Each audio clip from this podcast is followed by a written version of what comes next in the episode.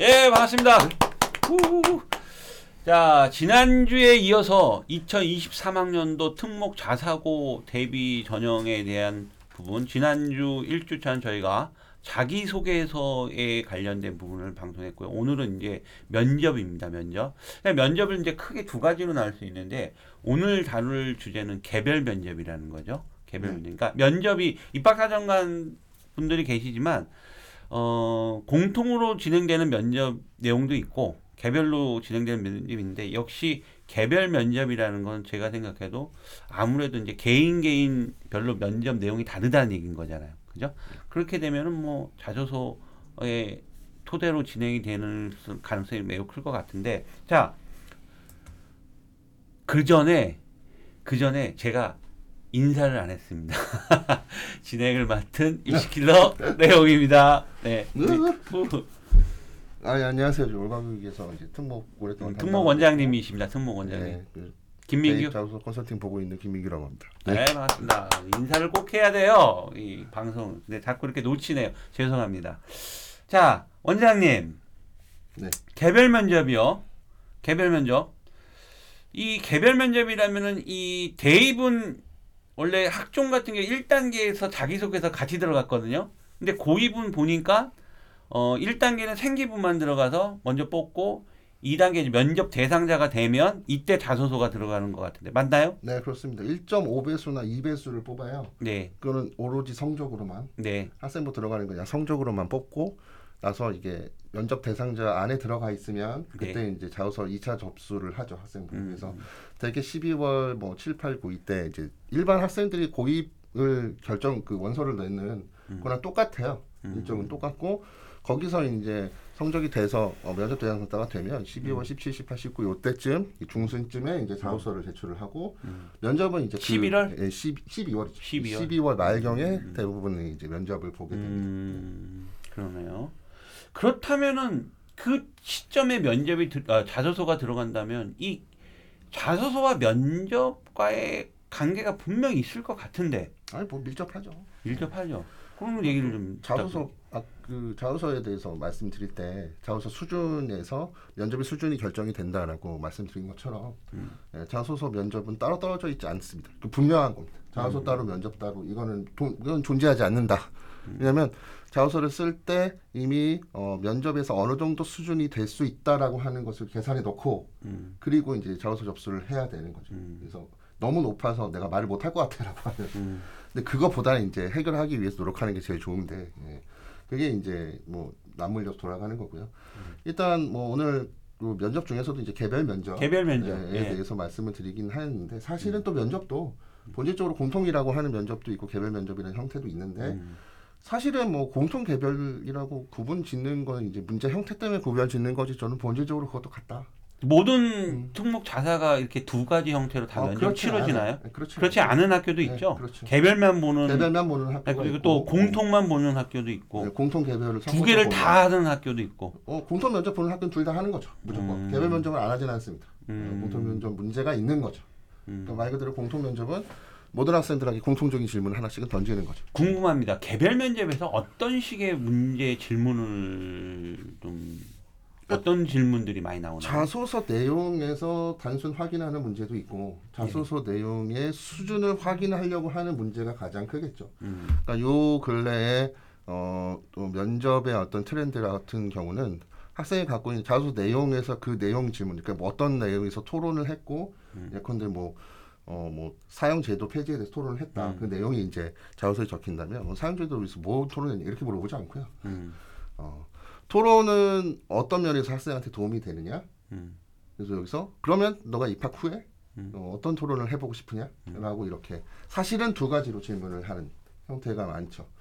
그러니까 저는 학생들한테 이렇게 가르칩니다. 면접은 기본적으로 뭐 여러 유형들이 있고 뭐 논리형이니 뭐 도출 확인형이니 뭐 이런 거 많은데 다 필요 없고 네, 어 팁이에요.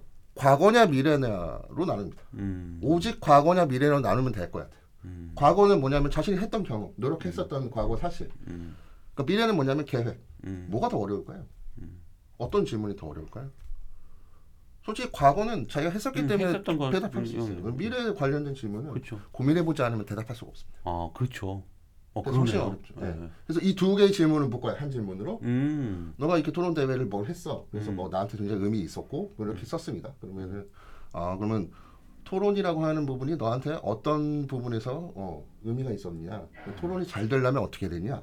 음. 나는 어떤 질문으로 돌려서 물어보고 음. 입학 후에 그러면 어떤 토론을 해보고 싶으냐라고 물어보는 거죠. 음. 그렇게 되면 자연스럽게 그러니까, 그러니까 사실 입학 후에 어떤 토론을 해보고 싶으냐라고만 물어도 토론이라고 했던 것이 나한테 어떤 의미였다라고 하는 자소서 내용에 대해서 또 위에 있는 내용을 대답할 수밖에 없어요. 왜냐하면 미래에 대한 질문을 하면 과거에 내가 이걸 왜 계획하고 있는지에 대해 설명해야 되는 거니까. 어, 그런 식으로 확장해서 물어보는 어, 경험이 많을 거고 정말 어렵게 물어본다면 어, 뭐 이런 거 있었어요. 어떤 책을 봤어요. 꿈이 영화 감독인데 어떤 책, 뭐 소년이 온다 같은 책이 정말로 어, 인상 깊었다라고 하면 이제 이렇게 물어보는. 네가 영화 감독이니? 그 책을 가지고 영화를 만든다면 어떤 부분에 유의해서 영화를 찍겠냐? 뭐 이런 식으로. 그러니까 얼마 그는 학교마다 다른데 어, 대략적으로 면접이 어려워지고 있는 추세라고 하는데 그건 왜 그러냐? 그러니까 미래 계획과 결부돼서 물어본다. 음. 생각해보지 않으면 대답할 수 없는 문제를 물어본다. 음. 어, 라는 것이죠. 그래서 자, 그렇다면 이게 학교 측에서 개별 면접이라는 건 결국 자소서를 토대로 아마 어, 진행이 되는 것 같은데 그러면 역으로 생각한다면 결국 입학 사정관들이 나한테 질문한 내용을 내가 자소서에서 꾸미면 되는 거 아닌가요? 자기 자랑을 할 수 있는 부분들을 조금 어 그렇죠. 대입도 마찬가지인데. 유발시키는 거죠. 유발을 아, 예, 그런 그걸 고려해서 사실 자소서를 쓰긴 쓰죠. 네네네. 왜냐하면 또 1500자이기 때문에 자세하게 설명을 못 한단 말이에요. 네, 그러다 네. 보니까 함축적으로 그냥 선언을 하는 거예요. 음. 예컨대 아, 교육이란 어, 이러이러하다고 생각한다. 네. 이 책을 받고 그래서 네. 이러이러하다는 깨달음을 얻었다. 사실 더 설명할 수 있거든요. 네. 그냥 그거를 끝내는 거죠. 만약 제발 자- 물어봐 달라. 이렇게 자소서를 누구의 도움을 받았다면 이거 이거 다 드러나겠네요. 완전 질문을. 도움을 받았 다 안 받았다는 그때도 말씀드렸지만 음. 학교가 중요하게 생각한다. 아니, 그러니까 거의 뭐 대필이다 뭐, 뭐 예를 들어서. 대필 여부를 이제 쭉 돌리는데 네. 사실은 이제 뭐 학생마다 다르기 때문에 음. 대필이 뭐 걸릴 일도 없고 음. 그 누- 어떤 학생이 썼던 걸 고사를 갖다 놓는다는 음. 모르겠는데 그건 말도 안 되는 거고 음. 학생한테 맞지도 않잖아요. 그, 음. 그 어떤 학생이든 성향이 비슷할 수는 있어도 똑같을 수는 없거든요. 그러니까 그건 말이 안 되고 음. 그러니까 쓰면 안 되는 단어들이 있어요. 음. 이런 것들을 이제 제끼 제끼들인데 이제 그런 부분들을 이제 학교가 생각하는 그 말씀드렸지만 1,500자밖에 안 되기 때문에 학교는 사실 많은 글자를 보고 싶고 많은 시간을 학생한테 할애해서 판단을 하고 싶어요. 근데 현실적으로 제약이 걸려 있는 거죠. 학생부도 음. 다못 봐. 자소서로 1,500자밖에 안 돼. 면접도 어떤 외국 국적 같은 경우 5분밖에 안 돼. 음. 그러다 보니까 그들도 힘들어요. 음. 그러다 보니까 어떻게 됐냐? 어려운 질문을 던질 수밖에 없어요. 그 어려운 질문은 뭐냐면 포괄적인 질문을 던질 수밖에 없어요. 음. 근데 어, 뭐 싫어하는 과목이 뭐예요? 이 뭐? 음. 그럼 대입도 마찬가지지만 그 싫어하는 과목이 뭐냐 그러면 단답형은 대답하면 탈락이잖아요. 아, 네. 원하는 건 그게 아니잖아요. 네. 그러니까 넌 그걸 못 알아듣는 학생이 탈락할 수도 있겠죠. 오, 음. 이렇게 대답하는지 몰랐어. 질문에 답하면 되는 거잖아. 수학이요라고 답했는데 뭐가 문제야? 네가 더 궁금하면 더 물어봤어야지. 더 물어보지 않습니다. 질문지 형태로 나와 있고 이미 질문은 음, 음. 들어가서 면접에 대해서 답변을 하는 형식이니까 음. 특목고 면접은 한마디로 말해서 대입처럼 뭐 질의응답해서 소통을 한다기보다는 네. 프리젠테이션이다. 브리핑을 하는 거다. 내가 가서. 음. 그러니까 답, 질문은 서너 개인데 내가 답변하는 시간은 1분 이상이에요. 무조건 음. 1분 30초. 그러니까 아. 싫어하는 과목이 뭐냐라고 하는 어떤 질문 속에서는 음. 내가 왜 이걸 싫어하게 됐고 음. 그래서 어떤 노력을 했고 그 과정에서 어떻게 극복했고 그래서 무슨 변화가 있었고 앞으로는 어떻게 할 것이고 음. 이런 내용들을 음. 본인이 스스로 앞뒤 맥락을 구성해서 이야기를 해줘야 되는 상황인 거죠. 아, 그러면 이거 면접 대비도 이거 연습을 해야 되네요. 연습 안 하면 떨어집니다. 저는 그렇게 생각해요. 어. 그래요? 그냥 할 수 있는 부분은 아니다. 아무리 자소서에서 본인이 다 쓰고 내가 다 알아도 그렇죠. 질문을 갑자기 나왔을 때 네. 생각을 안 해봐. 그러니까 계획을 아, 시뮬레이션? 네, 생각을 안 해보면 솔직히 말해서 대답하기 음, 어렵잖아요. 음. 그러니까 저는 연습 시킬 때 이제 자소서를 하나 하나 다 해체해서 본인들이 답변을 다는데 또 하나 문제는 뭐냐면 외우면 틀려요. 아. 외우면 불- 외우는 거 대학 대입도 마찬가지. 외우면 절대로 안 되는 면접에서 음. 똑같은 질문 절대로 안 나오고 그렇죠. 예, 질문을 맞추는 게 아무런 의미도 없고 음. 맞췄 그러니까 내가 어떻게 준비를 했어도 토시 하나 틀리고 뉘앙스 하나 틀리면 어떤 부분을 더 긍정적으로 얘기를 해야 될지 얘기하는 순서가 달라져야 됩니다. 그냥 가서 내가 얘기하는 수밖에 없어요. 음. 그러니까 그 정도 수준으로 그냥 평소에 가야 되는 수밖에 없는 거예요. 음. 오히려 외우고 있었다면 그 틀에서 흐트러지거나 그런 문제가 안 나오거나 질문 내용이 살짝 바뀌면 오히려 망한다. 음. 절대 안 된다. 예, 그러니까 어, 뭐 소위 말해서 이미지를 그려보라라고 얘기를 하는데 음. 이미지 그려보라라고 하는 것도 사실은 조금 좀 약간 추상적인 것 같고 음. 어, 그냥 익숙해지는 거예요. 자기도 모르게 자연스럽게 나올 정도로 많이 생각을 해보고 음. 어, 내 논리를 구성을 그렇게 많이 하는 연습들이 필요한 거죠 스스로. 이게 제가 궁금한 게 또 있는데 네.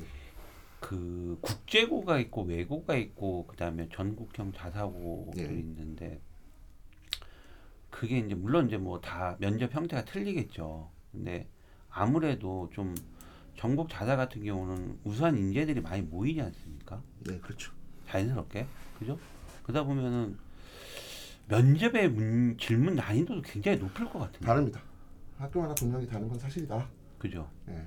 특히나 소위 말하는 외대보고 같은 경우 네, 정말 어렵고 네, 예, 그 오히려 공통이 없으면 더 어렵다고 저는 생각해요. 어, 개별 면접만 보면은 계속 이제 꼬리를 칠 수도 있고 계속 그래서 뭐 질문했을 때 중간에 끊어버리면서 뭐 물어봐서 개입할 수도 있고 질문의 난이도 수준 자체가 굉장히 올라가죠. 그러니까 예컨대 어뭐 자소서 내에서 무슨 어떤 뭐 노동 문제에 대해서 뭐 토론을 했었다라고 하면 음. 어떻게 물어보냐면 이분은 이 우리나라 노동 문제를 개인적 측면과 국가적 측면에서 나눠서 설명해 볼래? 그렇게 자소서에 쓴 적이 정말 없어요. 그렇게 정말 안 중학생 썼는데, 3학년한테 예. 그런 질문한다고? 아니 더한 것도 물어봤어요.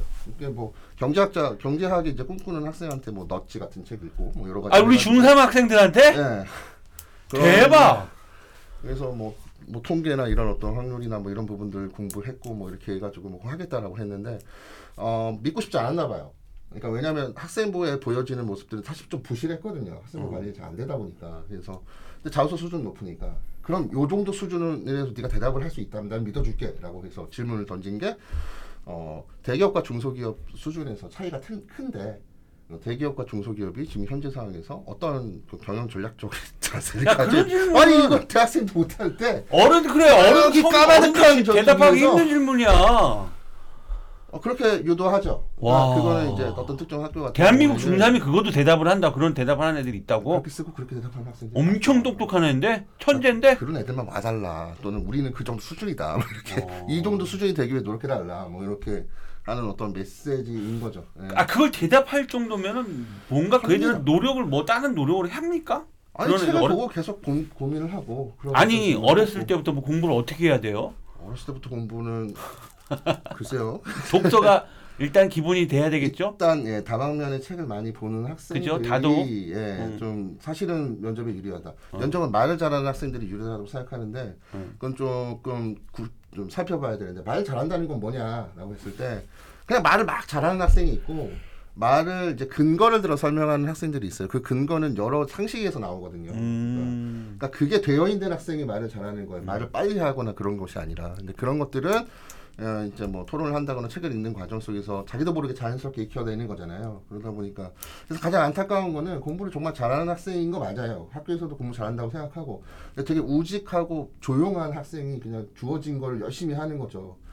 근데 이제 질문은 말씀드린 것처럼 이렇게 막 꼬아서 내고 막 응용적인 생각을 얘기해 네, 네 생각을 얘기하라. 그러니까 대부분 이제 우리 교육에서 네 생각을 자유롭게 얘기하라 이렇게 가르치지 않잖아요, 잘. 그러니까 받아들이고 얼마나 외워서 잘 인풋을 냈느냐라는 건데 평가는 그렇게 안 해버리니 그러니까 당황스럽죠 학생들이. 그래서 거기에서 굉장히 막 힘들어하는 학생 많아요. 전, 전교 1등인데 굉장히 말을 못하니까. 뭐. 그래서 그런 부분이 문제가 있어요. 근데 어쩔 수 없는 부분이에요. 그래서 사실 손해를 봐요. 그러니까 빨리 응용하고 연결하는 것에 대해서 경험이 없다 보니까 그게 이제 너무 답답한 거죠 본인들도. 자. 그래서 좀 힘들어합니다. 원장님 그렇다면은 이 면접도요 좋은 예가 있을 거고 나쁜 예가 있을 것 같아요. 그래서 원장님 경험이 풍부하시니까 개별 면접에 있어서는 좀 이런 부분들이 이렇게 하면 아마 좋은 점수를 받을 것 같고 그다음에 나쁜 예로서는 이걸 하지 마라 이렇게 하지 뭐 이렇게 대답을 하지 마라 이렇게 좀 있으면 그 좋은 예와 나쁜 예 그거 좀 정리해 줄 수 있나요? 그러니까 좋은 예는 앞서 말씀드린 것처럼 어떤 질문이 포괄적으로 던져질 거예요.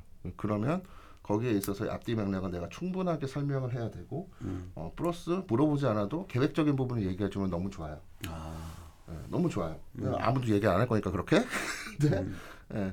그러니까 자기 자랑을 하러 가는 건 아니지만, 네. 음, 자기 자랑을 하러 가는 건 아니지만 자신의 노력은 충분히 어필할 필요가 있다. 단 그것은 근거를 가진 구체적 사례였으면 좋겠다. 그러니까 깊이 똑같아요. 자소서도 구체적인 내용들에 대해서 사례나 내가 했던 경험들을 해보고 확장하는 과정이 필요하다면 면접도 똑같습니다. 음, 내가 자소서에 썼던 내용을 그 다음 단계로 확장해서 생각해봐라. 음, 그럼 그 수준에서 면접이 나올 거고 그 수준에서 내가 답을 한다면 될 것이다.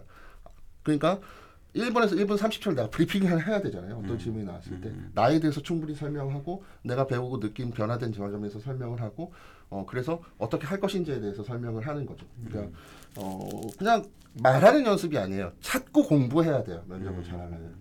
더 찾아보고 공부해야 돼. 책을 뒤져보고 인터넷 뒤져보면서 자기가 썼던 자소서 내용에서 저 위에서 그 다음 단계는 무엇인가를 고민하면서 면접 질문을 생각을 하고 면접 질문을 정리를 하고 자기 글로 물론 그거 외우면 안 되고 하지만 정리 안 하면은 어, 자기 머릿속에 남지 않으니 정리를 통해서 그렇게 다음 과정을 노력을 하면서 그렇고 그리고 나서 말을 하는 연습을 해라. 안 좋은 거는 역시나 대답을 했는데 구체적이지 않을 때 음, 구체적이지 않게 되다 보니까 근데 뭐 싫어하는 과목이 뭐냐 그냥 수학이 예전부터 싫었고 뭐. 음, 그렇게 얘기하는 걸로 끝나면 어, 더 구체적으로 물어봐 주지 않는다. 의도를 얘기해 주지 않는다.